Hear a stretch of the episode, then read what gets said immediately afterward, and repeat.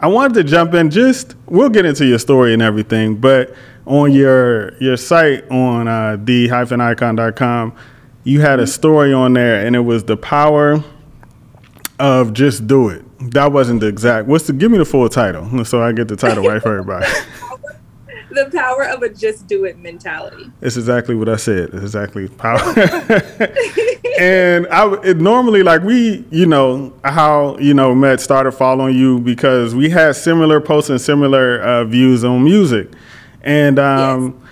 and so once reading that article, and I'm just like, here it is again because actually in my book Trust Your Vision on chapter six, the first words, the first sentence is just do it, and the importance of a lot of people think that for most things in success, it's some sort of secret. It's like when you when you see someone who's lost weight, everybody's like, "What did you do? What was the secret?" And it's usually like, "I right. exercised, I ate better."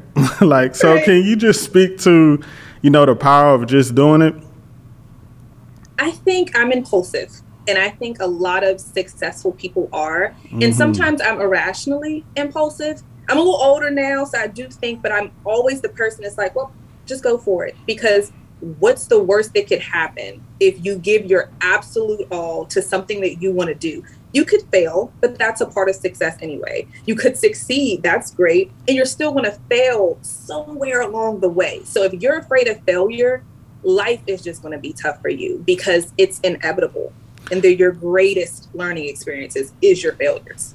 So so real, so real. It's, that's facts. It's so many people just waste their time on like, what if this can happen? What if this happens? And like like you said, I always look at it, if the end, if the worst could, what's the worst could happen? If that doesn't end in death, then do it.